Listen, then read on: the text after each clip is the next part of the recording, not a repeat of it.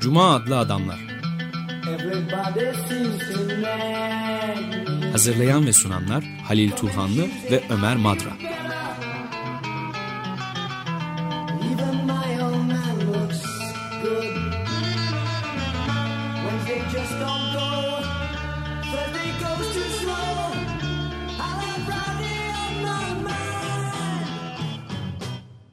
Merhaba Halil, hoş geldin. Teşekkürler. Bugün baş başayız, ikimiz konuğumuz olmadan bir program sunacağız. Hart ve Negri'nin 2011'deki, daha doğrusu 2010'un sonunda Tunus'tan başlayan ve Orta Doğu'yu daha sonra da Avrupa'ya saran o isyanlar, direnişlerle ilgili bir kitapları var, kitapçıkları var. Manifesto olmadığını söylüyorlar ama bir anlamda en azından yarı manifesto olduğu söylenebilir. Bir de Bernard Stiegler'in bir kitabı var. O da ekonomi politiğin eleştirisinin ne kadar elzem olduğunu söyleyen, yazan, dile getiren bir kitapçık. Ama bu arada o duyuru başlığını taşıyan Hart ve Negri'nin kitabında bir kıyaslama yapmak bakımından belki Agamben'in kamplarına da değinebiliriz. Ama asıl önemlisi, en az bunlar kadar önemli, senin ön sözü yazdığın bir kitap var ve maalesef benim de okuyamadığım, elimin değmediği bir kitap, okumaya elimin değmediği bir kitap. Bu konu olarak, bunlarla tema olarak çok yakından ilgili olduğunu biliyorum. Kitabı okumamış olmakla birlikte. Evet, Umut Yolunu diyorsun değil mi? Umut Yolunu, evet. Stéphane Hessel'le. Bu nedenle Edgar de senin de çok pek çok şey ekleyeceğini düşünüyorum. Yani pek çok sözün olacağını düşünüyorum. Her zaman sözüm var ama o kitaba ön söz yazmış olmandan dolayı biraz daha fazla konuşacağını tahmin ediyorum. Ve bekliyorum da. Tamam. Şimdi ben gireyim istersen. Manifesto olmadığını söylemekle birlikte kendileri mütevazi bir tavır alıyorlar ama manifesto da sayılabilir. Bir de analiz, yaşadıkları çok güncel olayların, hepimizin yaşadığı ve ilgilendiğimiz, dünyayı değiştirmek isteyen, herkesin ilgilenmesini çeken bir dizi olay olmuştu gerçekten. Tunus'ta başlayarak 2010 yılının sonlarından itibaren. Failler meydanlara indiler diye başlıyor kitap. Meydanlarda, sokaklardalar. Meydanları işgal ediyorlar ve çokluklar bir duyuruda bulunuyorlar. O sistemden hoşnut olmadıklarını, bu sistemin adaletsiz olduğunu açık bir şekilde dile getiriyorlar. Ama aslında zamanda duyurudan yeni bir inşaya geçmeye çalışıyorlar. Bir kurucu kurma çabası da var burada. Ama daha da önemlisi, bunlarla bağlantılı olarak yeni siyasal politik pratikler geliştirmiş olmaları insanların bu protesto hareketlerinde. Farklı koşullarda gerçekleşti belki, farklı yerel koşullarda gerçekleşti ve farklı özellikler taşıyor. Ama ortak bir özellikleri var. Neoliberal politikalara, temsil sistemlerine karşı bir itiraz bu. Hepsinde de bir toplumsal mücadele ve dünyayı sonuç olarak değiştirme iradesini taşıyor. İrade de bir anlamda işte Egler'in çok güzel söylediği gibi isteğin yoğunlaşması, isteğin arzuya dönüşmesi. Arzu da o noktadan sonra bir irade olarak yansır, dışa yansır, dışsallaşır ve insanlar dünyayı değiştirmek için bir araya gelirler. Burada örneklerde de o Tunus'ta başlayan, Kahire'de, Tahrir Meydanı'nda devam eden, daha sonra Barcelona'ya, Madrid'e, Barcelona'ya sıçrayan ve Amerika'da Wall Street'te bütün şehirlere yayılan bir işgal hareketi vardı. Bu hareketlerde insanlar, Yunanistan'da tabii, insanlar kemer sıkmak istemiyorlar. Çünkü neoliberal politikalardan zaten zarar gördüler. O politikalardan bir şey, kendilerine bir faydası dokunmuş gibi. Niye onlar sonuçlarına katlansınlar? Çok mantıklı bir şekilde isyan ediyorlar. Sosyal adalet talebinde bulunuyorlar. Tel Aviv'de de oldu. Tel Aviv'de de kamp kuruldu. Bunlar hepsi dediğim gibi Hart ve Negri'nin de vurguladıkları gibi farklı koşullarda yerel özellikler taşımakla birlikte ortak özellikle neoliberal politikalara, son 20 yıl içerisinde uygulanan neoliberal politikaların 2008'den sonra dünyanın girdiği ciddi, kapitalist sistemin girdiği ciddi krize verdikleri tepki aslında. Ama bu kriz sadece ekonomik kriz değil, politik olarak da sonuçlarını gösteren bir kriz. en önemlisi de yoz bir politik sistemle karşı karşıyayız. Artık siyasi partilere, kendini temsil etmeyen partilere güvenmiyorlar. En çok da öfkeliler hareketinde, İspanya'da bu görülüyor. Sosyal demokrat bir hükümeti, sosyalist ya da sosyal demokrat bir hükümeti iktidara taşımış olan insanlar artık ona oy vermeyeceklerini duyurdular burada. Kısmen de şeyde de Amerika'da da böyle. Occupy hareketi evet, tabii. Evet, işgalet hareketinde de böyleydi. İşgalet hareketi. Bir tespitleri var Hart ve Negri'nin. Toplumsal ve olarak neoliberal politikalar dört bir tip nesnelleşme figürü ortaya çıkardığını söylüyorlar. Öznellik figürü, öznellik biçimi ortaya çıkardığını düşünüyorlar. Bunları söylüyorlar. Boşlandırılan, medyalaştırılan, güvenlikleştirilen ve son olarak da temsil edilen. Bunların ne oldukları aşağı yukarı açık. İsyan hareketleri işte bu dört öznellik biçimine karşı çıkıyorlar ve bunları reddediyorlar. Politik sistem, temsil sisteminden kurtulmaya, borçlardan kurtulmaya, güvenlikçi bir devletin yapısı altında yaşamayı reddediyorlar. Bankalar sistemi, finans sistemi, kapitalist sistem insanları gerçekten daha çok genç yaşta borçlandırılıyor. Borçlanma biraz genelleşmiş bir yaşama stratejisi haline gelmiş. İnsanların hayatlarını denetliyor. Bir üniversite öğrencisini düşünelim. Burs alarak okuyor ve daha okulu bitirir bitirmez bursu tahsil etmeye çalışıyorlar ondan. Ve yapacağı işi seçme hakkı yok. Bu konuda Chris Hedges son makalesini Truthdig adlı internet sitesinde köşe yazarı, aynı zamanda Hedges çok yakından takip etmeye çalıştığımız yazar ve düşünürlerden ve eylemcilerden biri, tam bu konuyu yazdı işte. Bir yani borçlandırılmış kölelik sistemiyle iktidardaki elitlerin en sıkı kontrol etme mekanizması ve durumu sürdürmesi budur. Yani isyanı da önlüyor diyor. Çünkü o çok önemli. Yani hayata zaten geride başlıyorlar. Mağlup olarak başlıyorlar. Fakat bir sendikaya girip ya da bir işçi birliği ya da isyan hareketinin içinde parçası olarak muhalefetin içinde yer alabilmeye takatleri de yok. Çünkü bütün işleri üniversite öğrencisiyse borcunu nasıl ödeyip devam ettirecek hayatını, birden fazla işte çalışarak ya da yani 30 milyon insan aşağı yukarı bu şartlar altında borçtan emek sektöründe işçi olarak çalışıyor Amerika'da ve hepsi borçlandırılmış, o yüzden de rapt edilmiş. Tek yolu da bunun kurtuluşu belki şeyde olabilir diyorlar. Asgari ücretin yükseltilmesi için büyük bir mücadeleye girişilmesi lazım, iş işten geçmeden diyorlar. Evet. Belki olabilir fakat tam olmayabilir de asgari ücretin yükseltilmesi. Mesela işgalet hareketinde de borçlanma var. İnsanlar evleri ipotekli, evet, evlerini kaybediyorlar. Yani, tabii. Yani o borçlara karşı da bir isyan bu. Evet. Zaten Hedges de bunu kastediyor aslında. Yani Ralph Nader'ın bu Amerika'da en çok bu konuyu işlemiş ve üzerinde düşünmüş olan adam, kaç defa da başkanlığına adaylığını koydu. Ralph Nader'la da konuşuyor ve reel olarak da ücretlerde düşme var.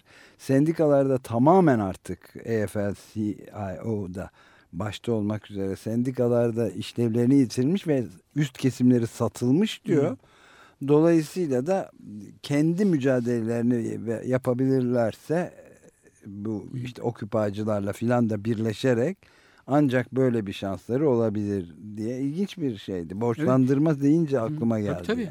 Yani refah sisteminden borç sistemine, debt fair'e geçildiğini söylüyorlar. Bambaşka bir sistemin içinde yaşıyor insanlar. Bu borçlanma müthiş önemli temel unsurlarından birini oluşturuyor. Yani hayatını disiplin altına sokuyor. Hiçbir tercihin yok.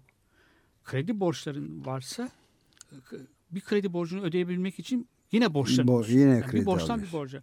Borçlanma genel bir durum ve borçtan bu borçlar altında yaşayabilmek için, o yükü kaldırabilmek için hayatta kalma stratejileri geliştiriyoruz. Evet, bir tek taksit ödemeyi, bir tek taksitte geri kalırlarsa o gün evine el koyuyorlar, evet. Mesela. Türkiye'de hac de öyle ediyorlar. Aslında biliyor musun? Yani biz evin varsa fark etmiyorsun bunları ama evi olmayan insanlar boğuşuyorlar. Ev sahibi olmaya çalışıyorlar. Ben evet. Çevremde biliyorum. Yani geçenlerde tanıdığım birisiyle karşılaştığımda kardeşini sordum. Sorma böyle dedi. Ev aldı, sonra da evini elinden aldılar dedi. Ve çok borçlanmış. Acayip de faiz ödenmiş. Evet.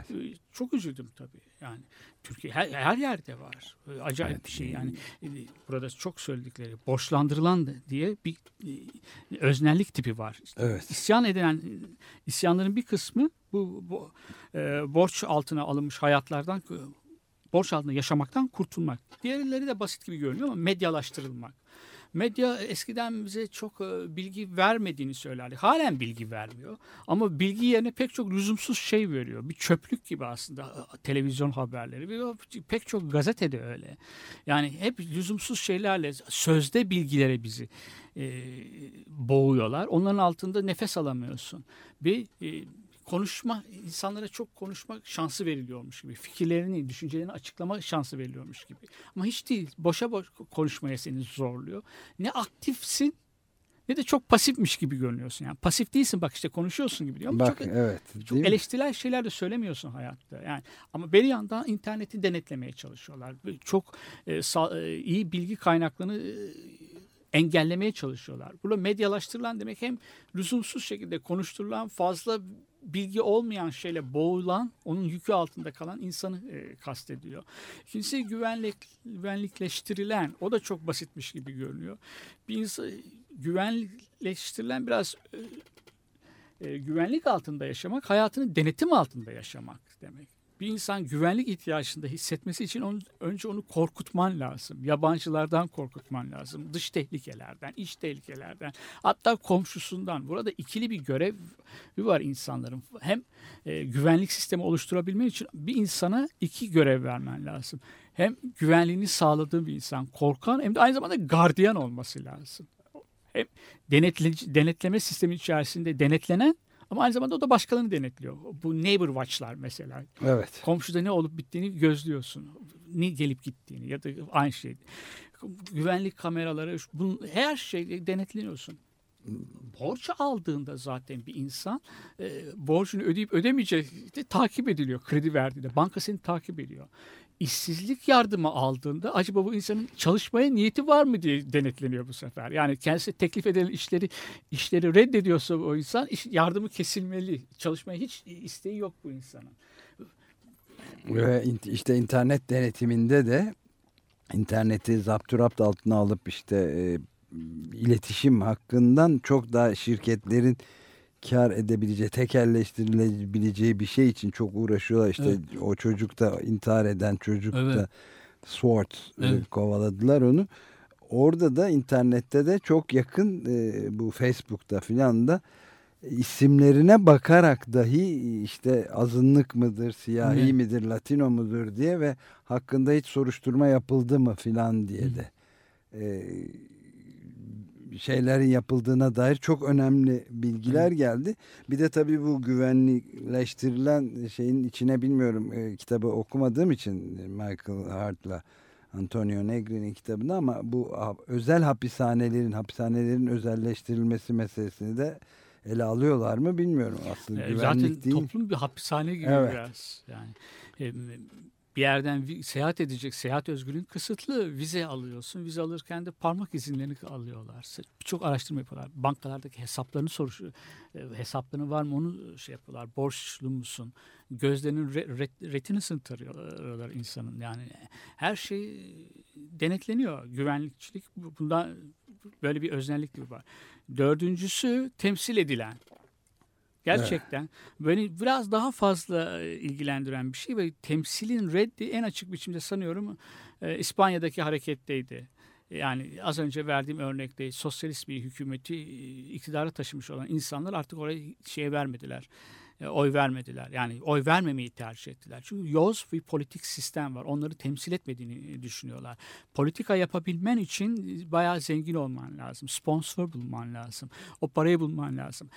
Demokratik dediğim bu temsil sistemi insanlara karar alma süreçlerinin dışında tutuyor. Sadece politikayı seçkinler yapabilir ya da bunu profesyonel meslek edinmiş olan profesyonel politikacılar edinebilir. Bizler sadece seçmeniz. Yani politika yapan insanlar değiliz. Eski Atina'daki gibi yaşadığımız şehrin, yaşadığımız ülkenin, yaşadığımız dünyanın sorunları hakkında karar vermek, hemen başta da kendimiz hakkında, kendimiz geleceğimiz hakkında karar vermek bizim elimizden alınıyor bir kez oy verdiğimizde. Hepsini onlar yapıyorlar. Yerel yönetimlerde de böyle. Belediye meclisi yaşadığın şehirle ilgili pek çok şeyi karar alıyor. Kaldırımları değiştiriyor, bozuyor ama senin hiçbir yetki hakkın yok. Meclis karar vermiş. Oraya sen seçmişsin bir de onları. Evet, bir de yani işte Taksim'de ve başka pek çok yerde görüldüğü gibi yani hiçbir danışma ve şey kararı bir mekanizma işletmeden danışma ve görüşme demokratik herhangi bir şeffaflıktan uzak olarak bir takım kararlar alınıyor. İşte dalma tünelleriyle trafiği yerin altına geçireceğiz. Ağaçlar gidecek büyük ölçüde, hatta hepsi kesilip yayalaştırılacak. Güzel güzel resimleri de konuyor. Çiziliyor onlar. Ben de abi onlarla da pek alakası yok ortaya hiç çıkan şeyin. Yani tabii. Evet, bir de işte fantastik böyle resimler yapıyorlar, dağıtıyorlar, sağa sola asıyorlar o resimleri ama dediğin gibi hiç şeyle alakası yok. Ama bir kentte yaşayan insanlar için bizim söz hakkımız yok. Yani bizim adımıza başkaları karar veriyor ve bugünkü temsil sistemi insanları depolitize ediyor. Yani evet. Politikanın dışına atıyor insanlar. Yani özellikle şehir konusunda deyince tabii kelime etimolojisine de bakıldığı zaman citizen yani şehrin sakini, demokratik sakini anlamına gelen kavram yurttaş. Evet tabii. Yani citizen o ama artık yurttaşlık diye bir şey o, bu kentsel dönüşüm filan gibi olayların karşısında tamamen sadece seçmen var. Evet, o da sayıya indirilmiş oluyorsun bu durumda. Şimdi bu yeni siyaset yapma biçimlerini de ortaya çıkarmış oldu bu 2011'deki hareketler. Özellikle bir kamp kurma kamp kurdular meydanlarda. Bunu çok önemsiyor. Ben de çok önemli gördüm. Kamplarda Seattle'da başlayan olay biraz göçer bir eylemci tipi çıkarmıştı ortaya. Yani o tip ortadan kalkmış değil. Yani ona da ihtiyaç var. O tip eylem tarzına da ihtiyaç var. Dünya kapitalist sisteminin temsil eden örgütlerin yaptıkları toplantılara gidip oralarda protesto ediyorsun. Bu güzel bir şey. Ama bir başka eylem tarzı daha çıkardı ortaya. Bir başka pratik daha çıkardı bu işgal hareketleri. Kamp kurmak. Evet. Orada kamp kurmak, şimdi kutsal insanı Agamben'e o nedenle getirdim. Kamp, aslında orada bir bölüm vardır Agamben'de. Kamp istisnai durumun mekanıdır der. İstisnanın, sıkı yönetimin, yakın tehlike hallerinin nomosudur der. Biraz da Carl Schmitt'ten de etkilenerek, Almanya'nın uygulamalarından etkilenerek aslında yazdığı bir bölüm o. Kampları ilk kez, ama şunda ilginç bir anekdot var orada. Kampları Naziler, Almanya'da ilk kez Naziler kurmadılar. Sosyal demokratlar, hükümetler kurmuşlar. Öyle mi? Komünistlere karşı isyan eden komünistleri bastırmak ve oralara koymak için. Çok ilginç. Kamp aslında toplama kampı. Toplama, biraz gelişigüzel almak. Hemen insanları böyle çok da fazla suçları, onlar aleyhinde delil toplama ihtiyacını hissetmeden onları suçlu olduğundan şüphelenme, oraya toplama, yargısız, sualsiz, sorgusuz orada günlerce, aylarca tutma yeterli kamplarda. Evet. Kampı böyle ama Naziler Weimar Anayasası'nda sosyal demokratlar pek çok kez sıkı yönetim ilan ediyorlar. Yani istisnai durum ilan ediyorlar. Naziler istisnai durumu genelleştiriyorlar. Evet, olağanüstü hali yaygınlaştırmış oluyorlar. Olağanüstü hal demek hukuk düzenini artık uygulanamaz. Askıya alınması demek. Askıya alınan bir hukuk düzeni bir başka hukuk düzeni aslında onu askıya alıyor. O da bir hukuk düzeni. Tabii. O olağanüstü hukuk her şeyi yapma hakkını veriyor egemene. Şimdi burada kampın böyle bu anlamda bir olumsuz şeyi var. Lager. geniş, olabildiğince geniş, çünkü olabildiğince çok sayıda insanı orada tutacaksın. Ama burada işgal hareketleri bu kamp kavramını biraz dönüştürmüşler. Kamp, orada küçük meclisler oluşturmuşlar. Tartıştıkları, gazeteler aldıkları, kararları hayata geçirdikleri yerler oluyor kamplar. Mesela Tel Aviv'deki kampı kuranlar kibbuzçılardan etkilendiklerini söylüyorlar. İspanyol'dakilerin çok antifaşist bir geleneği var. Anarşist bir şeyi var, geleneği var. O geleneğe dayanıyorlar Katalanlar, Barcelona'daki, İspanya'dakiler. Evet, Occupy'dakiler de, işgal etti hareketindekiler de aslında bu kamp kurma geleneğinin belki de en seçkin örneklerinden bir kısmını verdiler. Bizzat şeyinle başladı işte, finans dünyasının, finans kapitalin baş aslında sorumlu olan bütün krizden ve suçlu da olan aslında, yargılanmadıkları halde onların merkezinde Wall Street'in yakınında Zuccotti meydanına götürdü ve orada kampı kurdular. Şeyleri bile, kütüphaneleriyle, eğitim merkezleriyle, gazeteleriyle tam bir mükemmel bir örneğini verdiler. Yani ama dağıtıldı kitapları, 5000 kitabı yok ettiler polis.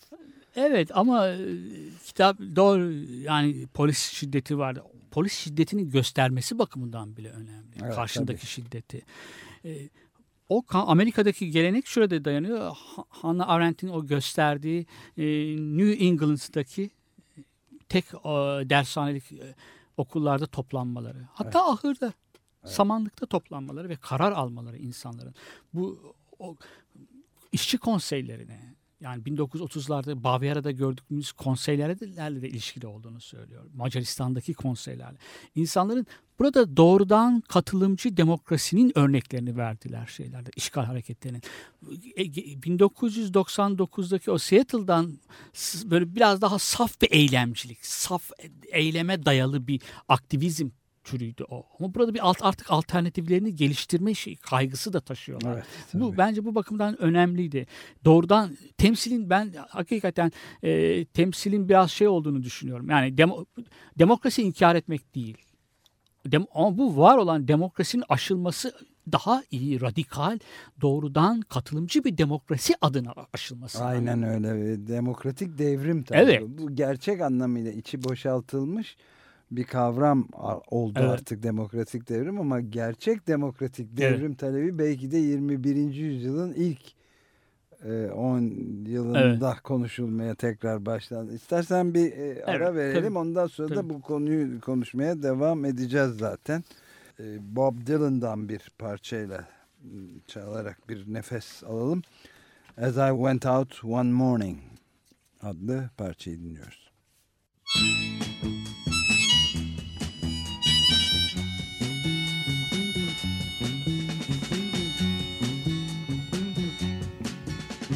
As I went out one morning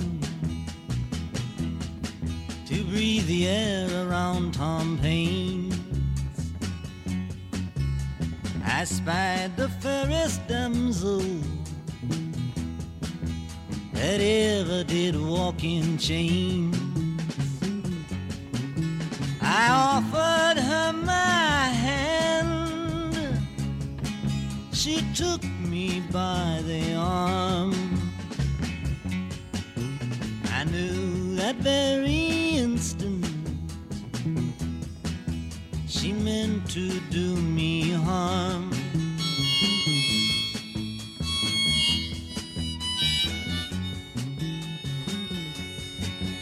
Depart from me this moment, I told her with my voice. Said she, but I don't wish to. Said I, but you have no choice. I beg you, sir, she pleaded from the corners of her mouth. I will secretly accept you, and together we'll fly south.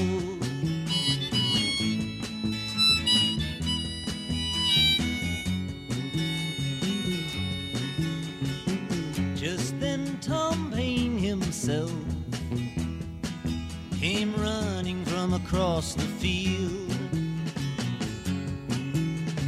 shouting at this lovely girl and commanding her to yield.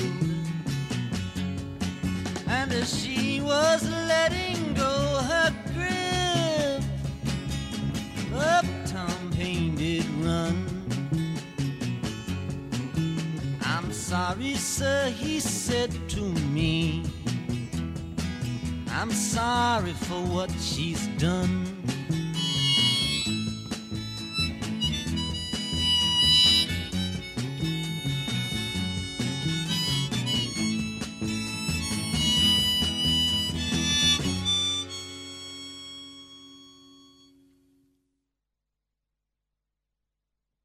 Evet, Bob Dylan'ın As I Went Out One Morning adlı şarkısını dinledik. Cuma Adlı Adamlar programında Açık Radyo'da 94.9'da birkaç kitap ya da kitapçıktan yola çıkarak günümüzün bu demokratik devrim çağrıları üzerine konuşmaya çalışıyoruz. Halil Turhanlı ve bendeniz Ömer Madra.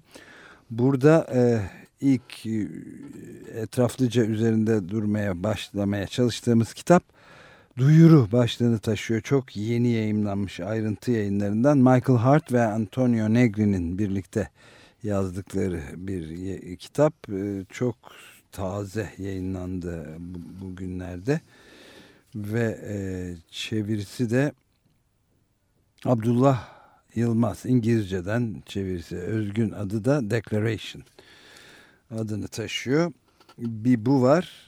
Onun dışında Bernard Stiegler'in Politik Ekonominin Yeni Bir Eleştirisi için başlığını taşıyan, Fransızcadan Eliesa Koytak tarafından çevrilmiş Monokl yayınlarından çıkan bir kitap var elimizde. Ona da değiniyoruz yer yer. Bir de göndermelerle Kutsal İnsan Giorgio Agamben'in Egemen İktidar ve Çıplak Hayat alt başlığıyla gene ayrıntı yayınlarından yayımlanmış, İngilizceden de İsmail Türkmen tarafından çevrilmiş kitabı var. Bir de bunlara senin önerin üzerine belki Say yayınlarından yeni yayımlanmış olan Stéphane Hessel ve Edgar Morin'in kaleme aldıkları bir küçük kitapçık, bir çeşit manifesto gibi o da.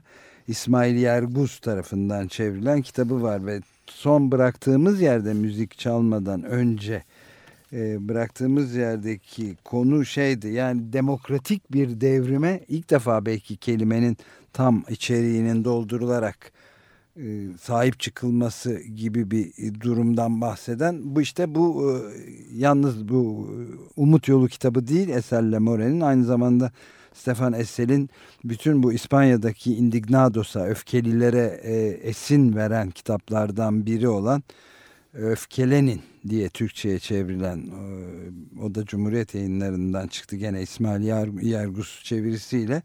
O kitap da esas oldu ve şimdi bu yeni kitapta Hessel ve Morin şeyi söylüyorlar. Yani dört temel solun geleneğini birleştirmemiz ve bununla devrimi bunun üzerine inşa etmemiz lazım. Toplumsal dönüşümü diyorlar. İşte bir tanesi liberter gelenek, liberteryanizm, yani özgürlüğü buradan almamız, çok eski bir geleneğin devamını getirmemiz. İkincisi sosyalist gelenek, oradan da adalet kavramını temellendirmemiz. Üçüncüsü komünist gelenek, oradan da eşitlikçilik anlayışını getirmemiz ve nihayet günümüzde yeni hatırlanmaya başlayan ve çok önemli olan, belki de hepsinden önemli görünen ekolojik geleneği de, yani doğayı korumaya yönelik, gezegeni korumaya yönelik bir bütün herkesi de bu çağrıya, umut buradadır. Ancak bu sistem kendini değiştirmekten aciz, sadece yeni şeyler üretiyor. Buna karşı yeni sömürü biçimleri ve eşitsizlikler, adaletsizlikler üretiyor. Buna karşı bu temel dört geleneğe dayanarak isyan edin ve gerçek demokrasiyi kurun. Kuralım hep birlikte diye ilginç bir kitap kitapçıkları var. Çok küçük ama evet, çok vurucu. Burada da yani ben görmedim ama Michael Hart'la Antonio Negri'nin bu yeni yayımlanan Duyuru adını taşıyan Declaration adlı kitabı da aynı nitelikte görünüyor.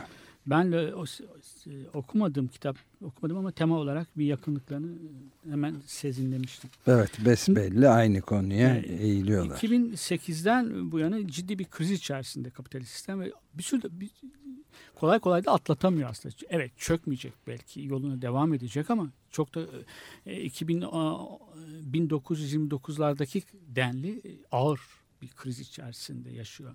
Fakat bu kriz aynı zamanda tabii bir kriz varsa sisteme müdahale etmenin de şansı vardır. Sistemden memnun olmayan insanlar açısından. Sistemden memnun, demin sen yeni sömürü biçimlerinden söz ettin. Doğru. Bu yeni sömürü biçimlerinden dolayı borçlandırmak bunlardan bir tanesi. Bir tanesi. İnsanlardan faizle verdiğin paradan kat katını almak. Sonra da veremezlerse ellerinden mallarını, mülklerini almak. Çok ileri bir yaşta artık çalışmışlar. O insanların evlerini ellerinden almak. Sokağa atmak resmen yani. Hı. Sokağa bırakıvermek yani. Evet. Yoksul, evet, hasta insanları. Burada işte proleterleşmenin, yoksullaşmanın çok yaygınlaştığını, genelleştiğini söylüyorlar. Orta sınıfları da kapsayacak bir yoksullaşma var. Orta sınıfların proleterleşmesi söz konusu. Evet, orada. Evet. Ama bu kriz, olumlu yanları da var. Yani sistemi değiştirmek isteyenler açısından, sistemi değiştirmek bakımından da olumlu yanları var. Bir arada olma sonucunu verdi insanlara. Yani insanlar tekillikler gelişti, canlandı. Hart ve Negri'nin deyimiyle. Tekil olmak, birey olmaktan, kapitalist toplumun bireyi olmaktan farklı bir şey. Tekil daha farklı bir şey. Onlar bir araya geldiler ve bir arada olmaktan güç buldular. Ama bu gücü 1919'daki aktivistten farklı olarak demokrasi üzerine düşünmekle, tartışmakla, yani bu sistemi nasıl değiştirebiliriz diye daha fazla, daha yoğun onun üzerine düşünmekle oluşturabiliyorlar. Hem kendilerini olumluyorlar, insan olarak daha çok iyi şartlarda yaşamak istiyorlar, eşitlik istiyorlar, adalet istiyorlar toplum için ve bunların sonucu olarak da toplumu değiştirmek istiyorlar. Şimdi bu sistemin yarattığı 4 öznellik tipinden bahsetmiştik. Bir tanesi beni, dördüncüsü o temsil edilir olmaktan kurtulmak, temsili reddetmek beni biraz daha fazla ilgilendiriyor. Yani siyasi krizin bu politik boyutu. Politik boyuttaki yani yansıması. Öyle içinde yaşadığımız sistem katılım isteğini ve politika yapma arzusunu bastırıyor. Siyaseti, politikayı kötü bir şey olarak gösteriyor. O bir olumsuzluk olarak gösteriyor. Bu yüzden sadece bir yönetme tekniği olarak gösteriyor ve yönetme tekniğini sadece profesyonel politikacılar bilirler. O politika çok basit. Sıradan insanların kendi yaşamları, bugünleri, yarınları, orta vadedeki gelecekleri, uzak gelecekleri hakkında, gelecek kuşaklar hakkında karar almaları, bu kararları doğrudan almaları demek. Bu kararları birlikte almaları ve bunları hayata geçirmeleri demek. Burada bir şey temsil edilirken sadece hükümetleri reddetmiyorlar. Kendilerini temsil eden profesyonel politikacıları. Gelenek şimdiye kadar onunla birlikte çalıştıkları, kendilerini temsil eden örgütleri de artık reddediyorlar. Başta sendikaları reddediyorlar. Demin sen sarı sendikalardan bahsettin. Wall Street'teki işgalcilerin, Amerika'daki işgalcilerin sendikalardan hiçbir şey yok. Sosyal demokrat politikacılardan, sosyalist politikacılardan beklentileri yok. Sendikalardan da artık beklentileri yok. Evet. Şimdi bu Avrupa'da değil, kitabın başka bir yerinde, kitapçığın başka bir yerinde Hart ve Negri Latin Amerika örneğini veriyorlar. Yani Latin Amerika'da 1990'larda pek yüzyılın sonundan itibaren ilerici ve halkçı hükümetler iktidara geldiler. Bunları iktidara getirenler toplumsal hareketler. Yoksullar, topraksızlar, köylüler, yerli hareketleri. Bu hükümetler kendilerini iktidara getiren, kendilerini seçen yığınlara durumunu iyileştiren politikalar yürüttüler. Yani onu inkar, reformlar yaptılar, yoksullukla mücadele ettiler. Amerikan yabancı finans çevrelerini özelleştirme politikalarına karşı mücadele ettiler. Onların suyu mesela, Bolivya'daki suyu sahiplenmesi, orada geniş bir yer ayırmışlar o kitaba. Fakat bu toplumsal hareketler hükümetlerle özdeşleşmiyorlar. Onlara karşı ikili bir mücadele yürütüyorlar. Burada hem belirli bir reformları destekliyorlar ama onlara karşı da çok eleştirel oldukları yönler de var. Yani eskiden sendikayı destekleyen parti vardı. İkisi bir sayılıyordu neredeyse. Partinin iktidara geldiğinde de sendika ona bağlı olarak hiçbir ses çıkarmıyordu. Evet. İşçi kitlesi. İktidar mücadelesi yürütüyorlardı. Buradaki toplumsal hareketler şimdi artık böyle değil. Onlarda da bir temsili reddetme, temsile kuşkuyla yaklaşma biçimi var. Burada özelleştirme sorunundan yola çıkarak mesela üçüncü bir yol öneriyorlar Hart ve Negri. Suların kamulaştırılması, özelleştirilmesine karşı çıktılar, doğru. Ama kamu malı yapılması da, kamu kontrolüne alınması da çıkar yol değildir diyorlar. Bu devlet denetimini, devlet disiplinini kabul etmektir. Su ortak bir değerdir ve ortak bir değer için farklı bir yaklaşımla ortak bir mal olarak kullanılmalıdır. Evet, commons kavramına geri dönüş. Yani çok ilginç aslında bu commons denen herkesin ortak varlığı olan paylaşım, herkesin eşit kullanımına, paylaşımına açık olan kavramlardan biri. Bu geçenlerde St. Andrews Üniversitesi'nde yaptığı bir konuşma var Noam Chomsky'nin ve bu Magna Carta'nın temel hakları, hukukun üstünlüğünü, kral bile hukukun üstüne çıkamaz diyen beyler lehine feragat eden Magna Carta Büyük Sözleşme'nin 800. yılına yaklaşırken onun nasıl tahrip edildiğini ve temel hakların ortadan kaldırılmakta olduğunu bu seçkinlerin, elitlerin çabası içinde bunu anlatırken benim daha önceden pek fark etmediğim çok önemli bir şeye daha, bir başka kartaya değiniyor. Carta de Foresta diye aynı tarihte ormanların da aslında bir çeşit ortak varlık olduğu tabi 800 sene önce kabul edilmiş. Magna Carta'nın da ayrılmaz bir parçasıymış bu. Ortak alanların. Ağaçlar kesilemez. Ve bütün içindeki bitkiler de, çiçekler de, böcekler de ve hayvanlar da ortak varlıktır. Ve gelecek kuşaklara devredilecek şekilde korunarak, yani kahyalığı yapılarak bir çeşit, onun emanetçiliği yapılarak garanti altına alınacaktır diye parçasıymış. Yani büyük şartın, orman şartı. Şimdi bugün çok daha önemli tabii o. Sonunda ormanları da özelleştirilmeye çalışılıyor. Ve yok edildi bu da. Peki dedim ki 300 sene içinde bitirildi, yok edildi diyor. Ben de buraya geldiği zaman Hrant Dink Vakfı'nda özel konuşma yapmaya geldiği zaman bir ön toplantı yaptı gazetecilerle falan. Ona bir saat beraber olma fırsatımız oldu. Ben de sordum. Peki bu nasıl yok edildi? Bu kadar ileri bir hüküm, yani inanılmaz bir şey dedim. Sen hiç kapitalizm diye bir şey duydun mu dedi. 300 sene içinde nasıl bir elitin tamamen gasp ettiğini, ortak varlıkların köküne kibrit suyu ektiğini anlattı. Ve peki niye bilmiyoruz? Ben yeni öğrendim sizin konuşmanın metninizden dedim. Kimse hiçbir şey bilmiyor ki zaten. Medyanın haline bakar mısın dedi. Yani bildiğimiz şeyleri konuşmuş olduk Chomsky ile de bu vesileyle. Şimdi oradan ben alayım mı? Bu insanların mesela su örneğinden tekrar kaldığımız yerden suyu yerel yönetimlerin falan insanlara vermesi, abone yapması falan, borcunu ödemediğinde de sularını kapatması ortak değer, ortak iyi ve yaşamsal önemde ortak iyi olarak suyun doğasıyla, o tanımıyla uyuşan bir şey değil.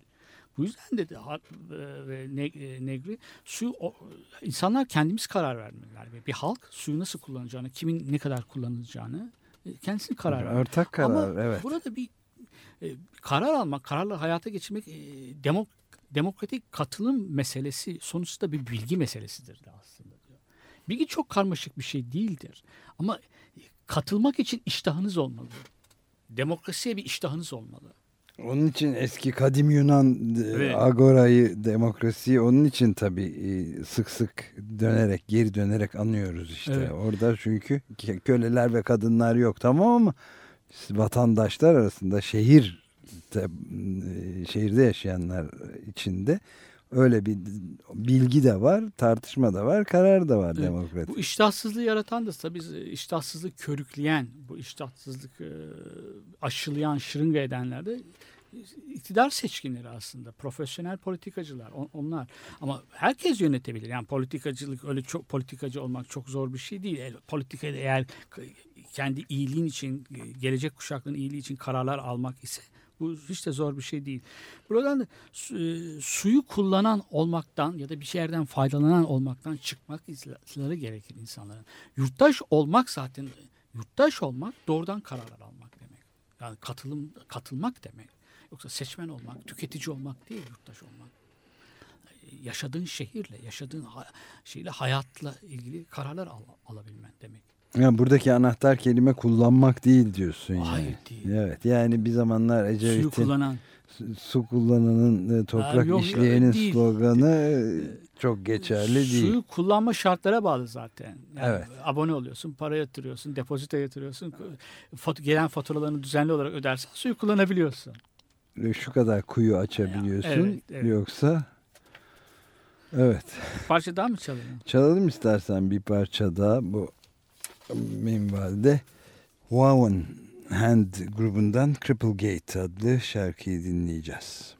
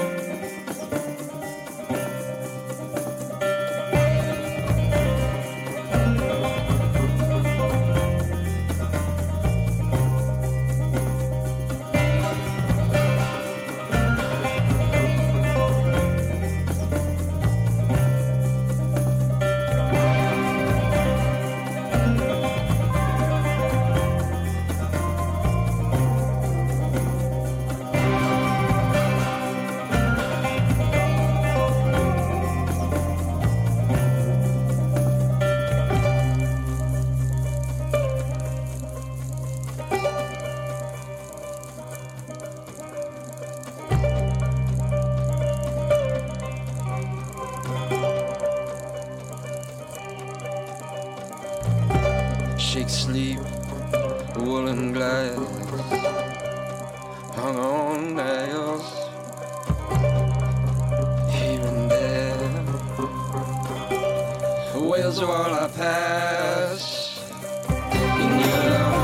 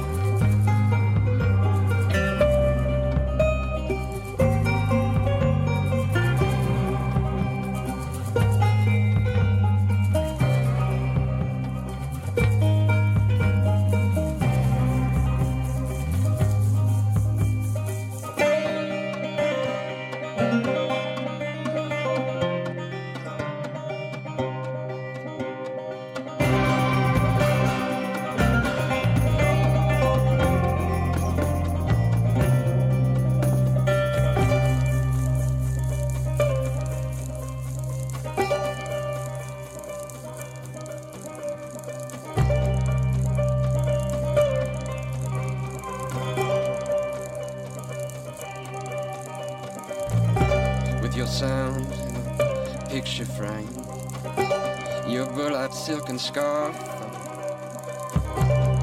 right hand stared down the left. I wish to know nothing here save the blood of the cross in your love.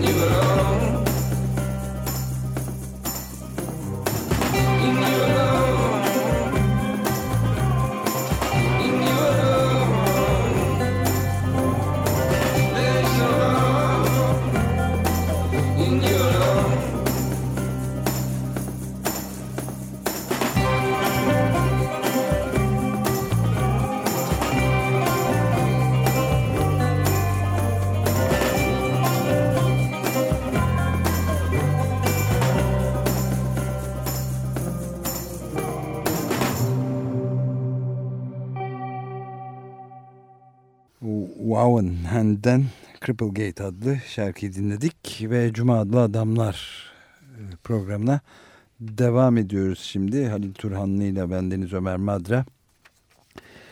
Demokratik ayaklanmalar çağının üzerinde biraz fikir yürütmeye çalışıyoruz. Elimizde de yeni ve eski bazı kitaplardan da hareket ediyoruz. Bunlar evet, elimizdeki kitaplar. Bir kitap çıktı Bernard Stiegler'in politik ekonominin yeni bir eleştirisi için. O da 2008'de başlayan krizle ve felsefenin içerisinde ekonomi politik eleştirisinin getirilmesini istiyor. Marx'ı takip edenler, izleyenlerin onun ekonomi politiğini politikadan koptuğunu, siyaseti değersizleştirdiklerini söylüyor. Ama günümüzün düşünürlerinden de felsefede pek çok konudan söz ettiklerini, insan hakları, demokrasiden ama bunun yanında emekten ve sermayeden söz etmediklerini söylüyor. Dolayısıyla felsefenin yeni bir ekonomi, hele böylesine bir kriz şu anda, krize müdahale edebilmek için, krizi ezilenler açısından bir avantaja dönüştürmek için, bir toplumun köklü bir dönüşümün fırsatını yaratabilmek için böyle bir eleştirinin, ekonomi politiğin eleştirisinin gerekli olduğunu düşünüyor. Ekonomi politik nedir? Evin dışındaki yapılan ekonomi. Eskiden bu sadece ticaretle ilişkilendiriliyordu. Oysa ticaretten ibaret değil artık ekonomi politik. Üstelik günümüzde emeğin bileşimi, emeğin yapısı da çok değişmiş. O da Bernard Stiegler'de yine proleterleşmenin farklı bir biçim anlam kazandığını söylüyor burada. Bunun üzerine kalan zamanımızda bu kitapçık üzerine biraz da konuşalım istersen. Felsefecileri, kendisinin yaptığı felsefecilere bir çağrı. Ekonomi politiğin ne kadar, eleştirisinin ne kadar değerli olduğunu. Ama burada profesyonel felsefeciler değil de otium olarak felsefeyle ilgilenenler demiş. Otium. Okumak ve yazmak diye bir terim var ve bu terimi defalarca da kullanıyor şeyde. Bu kamusal hayat. Öyle mi? Yani, otium ya otistik kavramı da buradan türetilmiş bir şey herhalde. Evet olabilir. Evet. Yani, otium bu da kullandığı anlamda kamusal hayattan çekilmek ama çalışmak, üretmek, zihinsel üretim yapmak için çekilmek. İş hayatından çekilmek, zorunlu çalışma yerine keyifli çalışmayı, gönüllü çalışmak, kendi evinde çalışmak, biraz da kendilik kaygısı. Onun Stiegler'in deyişiyle ve benim de çok hoşuma gitti bu. Evet çok anlamı. Yani bunu işte çeşitli yazar ve felsefecilerin tembellik hakkına da götürebiliriz. Tembellik hakkı ama pardon lafını sözünü kestim. Tembellik hakkını o kadar da otium tembel değil. Aylak hiç değil. Evet. Kendi kendine bayağı üreten, zihinsel üretimde bulunan ama pazar için üretmiyor yani. Yani kamusal hayatın dışında kimse ona üret demiyor. Akademiden de dışında aslında belki öyle bir. Ama diyor bu tartışmaya benim başlatmayı amaçladığım tartışma özellikle otium felsefecilerini, otium yazanları ben davet ediyorum. Onlar diyor bilgeliğin gerçek dostlarıdır diyor. İlginç çok bu da yani yeni bir kavram. Hatta kitabın bir kısmında otium emeğin bileşiminin değiştiğini söylerken otium çalışanların bayağı fazla olduğunu söylüyor. Çalışma zamanı ile emek zamanı farklı bir şeydir diyor. Fransa'daki haftalık iş gücünün 38 saatten 35 saate değiştirenlerin, indirenlerin bu otium çalışanların sayısının artık günümüzde bayağı yüksek olduğunu ve onları hesaba katmadıklarını söylüyor. Ama bunlar otium çalışanların da piyasaya için almaya, piyasanın içine dahil ederseniz zaten otium olmaktan da kaçıya çıkarır. Asil olduğundan, asıl hayranlık uyandıran yanı da odur diyor şeyin otium. Bunu yaratabilmek, fakat tabii özellikle Amerika Birleşik Devletleri'nde son belki de 10 belki son 20 yılda filan görülen büyük gerileme de tam tersi tabii. Bu değil otium, yani kendini böyle toplumdan, ekonomi yapıdan çekip çok daha verimli ve üretken bir hayat yaratacak. Herkesin 2 hatta bazı durumlarda 3 iş yapmak zorunda kaldığı ve çok ucuz berbat yiyecekler yiyerek hayatını ancak bir şekilde minimumda idame ettirebileceği bir şartlarda bu çok korkunç. Hane halkının hepsini çalışıyor. Evet mesela. Evet. Bütün. O demin söylediğimiz o borçlanmanın genel bir durum olmasıyla ilgili bir şey. Evet evet. Borçlular ve o borçları ödemek için biraz çalışıyorlar. Ev alıyorlar, borçlanıyorlar. Borçlarını o borçlarını ödemek için tekrar borçlanıyorlar. Çocukların okulları için borçlanıyorlar. Hatta bazen çocukların okullarından kesip iyi bir eğitim vermek yerine çocuklarına evlerinin borçlarını ödemeyi tercih ediyorlar insanlar. Borç köleleri haline alıyorlar. Evet, borçlu köleler. İşte kriz buradan, yani krizin en vahim sonuçlarından bir tanesi bu. Ortak noktaları o zaten. Ne Hart ve Negri'de Stiegler'in yazdıklarının 2008'den başlayan krize, o kriz ekonomik olmaktan ziyade ekonomik ama hayatın her alanında etkisini gösteren. Evet, yani tam bu noktada bir de bir şey daha var aklımda, bir parantez açacağım müsaade edersen küçük. Yani büyük bir kooperatif hareketi de başlamaya başladı. Yani kooperatif bankacılık Amerika'da mesela, küçük bankalar bu normal bildiğimiz sistemin dışında çalışan düpedüz kooperatifler tarafından yönetilip yönetilen bankalar ya da Mondragon gibi İspanya'da dünyanın en büyük şirketlerinden biri olup ama kooperatif şeklinde çalışan ve işçilerin ortak oldu.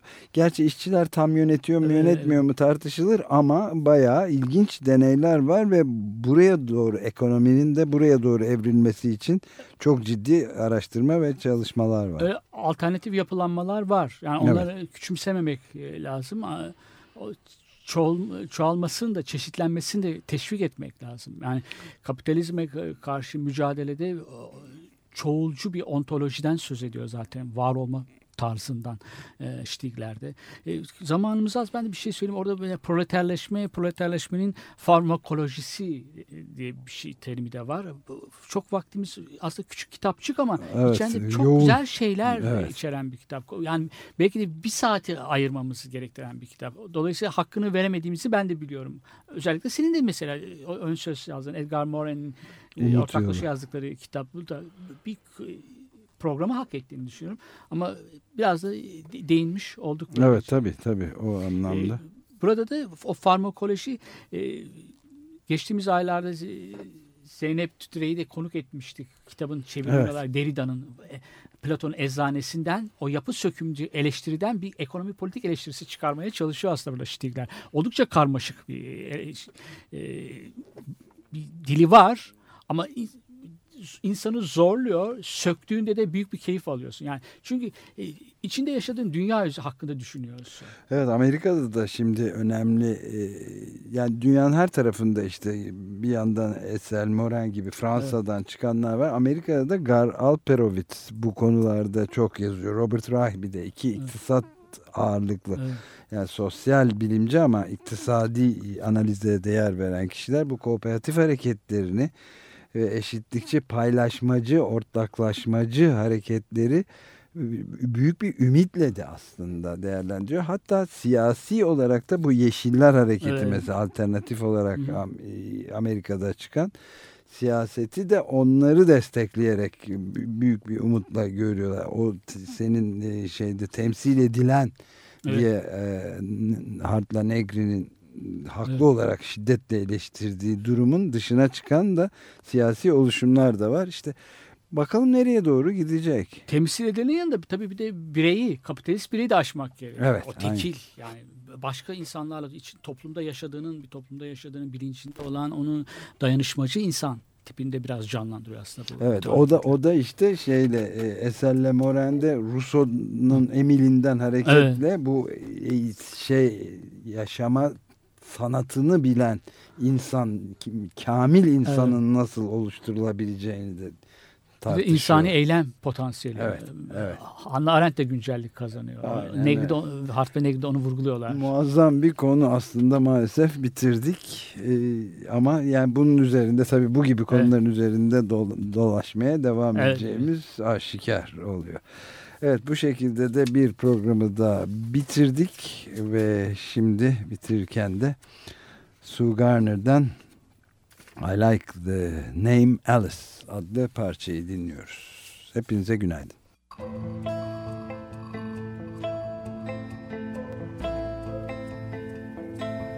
Cross-dress, mostly answer yes to the noises ringing in my head. Sweetheart, call my name again. In that voice I'd listen to instead. Awake in the morning to the foggy dawning, kind of like the day before. There's nothing much up here but a closing door.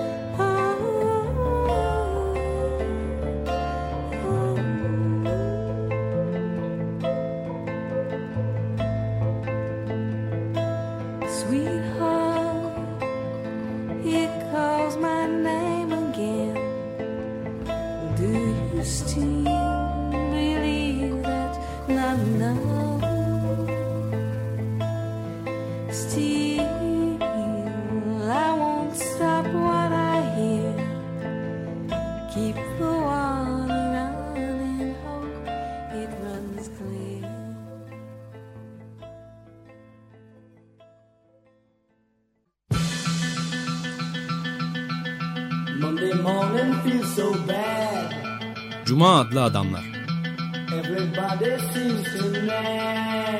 Hazırlayan ve sunanlar Halil Turhanlı ve Ömer Madra.